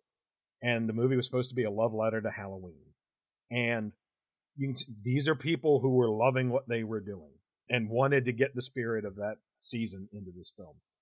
Too bad it came out in July, but Which is one thing Mick Garris mentions ruefully, is he mentions that one of the reasons he thinks the movie did poorly. So just to mention, it had a budget apparently of twenty-eight million dollars, and it had a box office of forty-five million dollars, forty-four of which was apparently domestic. So it made a million outside of the U S, presumably. It opened in July, but the movie that opened in the October slot was Cool Runnings. And Cool Runnings did one hundred fifty-four million dollars worldwide versus Ooh. a seventeen million dollars budget, and sixty-eight million dollars of that was domestic. So I don't know how much of that was the slot it was in, like for, you know, to put it in the winter season or whatever Disney's logic was. And I'm sure they didn't put them both in the same month because they didn't want to compete against themselves.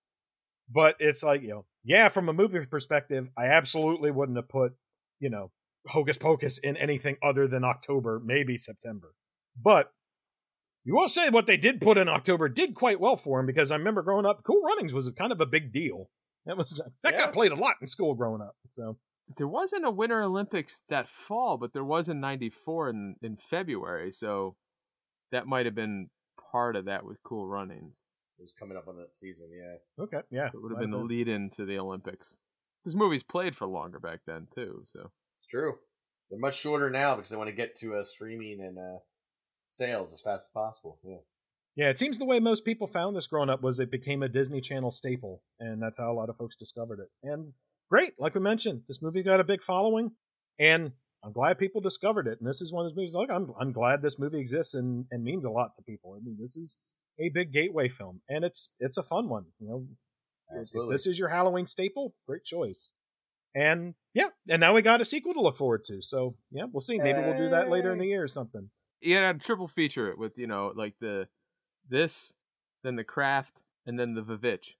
You know, and you get the three different kinds of witch movies. The evolution of, of the evolution of, of you growing into witches and horror. Yeah, it's funny. I was you, you think of The Craft because of the bus sequence in this film, which has the you know yeah. Craft has, of course, the "We Are the Weirdos" bus scene. This movie, again, one of the the oddly tawdry bits of this movie is yeah, the, the hyper perverted bus driver. The fucking horniest bus driver of all time. She's on his lap when it comes back, man. It's just, what the hell? This man sees them run over a cat, and his reaction is, oh, speed bump. Well, think about it. Of those three movies I named, this is far and away the horniest of them. And it, well, I mean, I guess if you want to get into Black Phillip, he's got actual horns, but that's a whole other thing. What's that like to live deliciously? Well, don't be filthy about it. Just not that deliciously, yeah. So yeah, thank you so much for listening to this. I hope you enjoyed the episode. If you liked it, again, if you want to leave us a review, you know, great, that'd be fabulous. But if you want to follow us on social media, at Scary Stuff Pod on Twitter, at Scary Stuff Podcast on Instagram, we've got a Letterboxd account, we're Scary Stuff Podcast there. Visit us on the website, scary stuff podcast dot com. But mostly, just thank you so much for listening to this. We really hope you had a good time, because this movie's a good time, and we had a good time talking about it. So, yeah, thank you so much for listening. And we will be back with stuff in July. Uh, what that stuff is, we're not quite sure yet. The schedule's a little bit in flux. But we just did three episodes in a week, so hope you enjoy them. There's plenty of content. The intro to our Thing episode has a line about the editor is very tired. Yes, that's a riff on The Thing, but it's also not a lie. So... But we will be back soon with more content. And again, just hope you enjoy this episode in the meantime. Thank you for listening. This is Eric signing off. This is Nick saying, wench, trollop, you buck-toothed, mop-riding firefly from hell. Been waiting all podcasts to say that. Nice. This is Jacob saying, at least we died as men. Good night, everybody.